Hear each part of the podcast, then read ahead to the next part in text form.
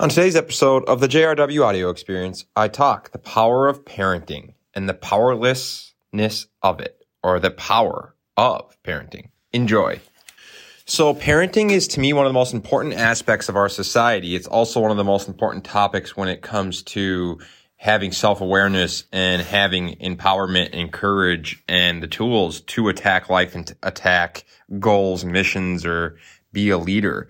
Because at the end of the day, I'm going to knock on a few different doors here and touch on a few key points about parenting. But for me, I would never change anything about my parenting. My parenting wasn't perfect. Shout out to Lisa Marie King and my father.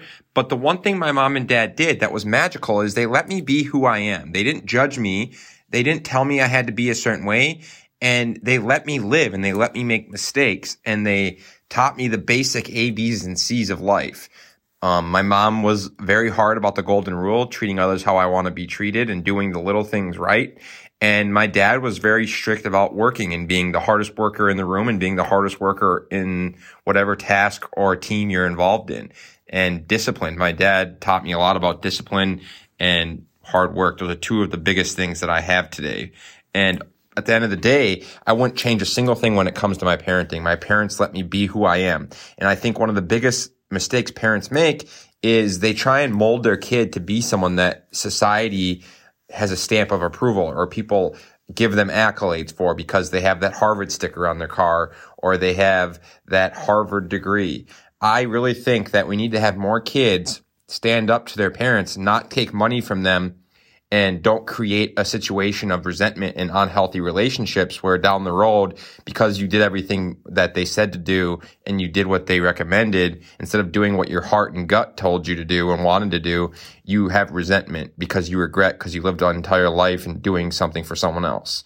And I think that's a big topic because a lot of us, we need to pay more attention to our instinct and our gut and our natural feelings. We have natural intuition as humans that's incredibly powerful. And oftentimes, way too often, we ignore our intuition. So I think we need to have our kids at a younger age be more open to self awareness and self inspection and auditing and inspecting, doing uh, gr- doing the growth steps, essentially operating in the first step of inventory and awareness by auditing and inspecting our actions and our income, how we act and behave and how we spend our time and energy and money, basically our resource management and how we're behaving. And then two, moving forward, overcoming ego to implement transparency, vulnerability, and authenticity so that we can, as individuals, start to recognize who we are and overcome our ego and be of service and work well with others as well as finally taking action and being of service with others and working well with others and taking on tasks that are difficult and achieving greatness.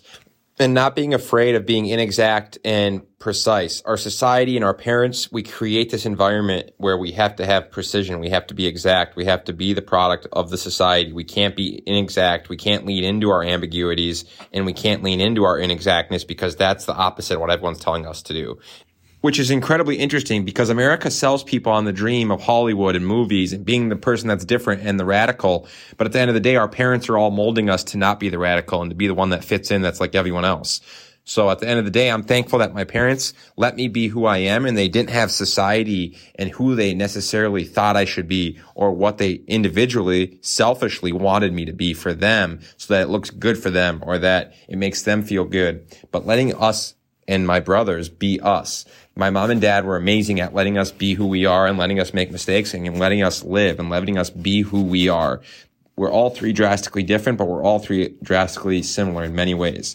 But our parents let us be us. They let us lean into our inexactness and ambiguities. Our society does not want people that are outliers because when you're a radical and you're an outlier, that means you're not living like everyone else. That's the opposite of friction free living. A lot of people just do what everyone else is doing. But if you're the one that's radical and you're an outlier and you're doing things different, you're the one that oftentimes is going to generate some kind of dramatic change or you're going to influence others to do the same and you're going to start seeing other people fall in line and do it again and you're going to see one by one a society have massive social growth and evolution and change because people one at a time are starting to be comfortable in their own skin and starting to be comfortable being different and accepting their inexactness and ambiguities and doing what brings them happiness, joy, contentment, and so forth and not living for society. And our parents, it's far too often, it seems like our parents are molding us to be someone that they want us to be for selfishly so that they feel a certain kind of way about how we turn out. The power of parenting is profound, but also there's a certain extent where their powerlessness is true and that they don't have complete control over any of it. But at the end of the day, they have a massive role and our society and our parenting needs to talk more about it.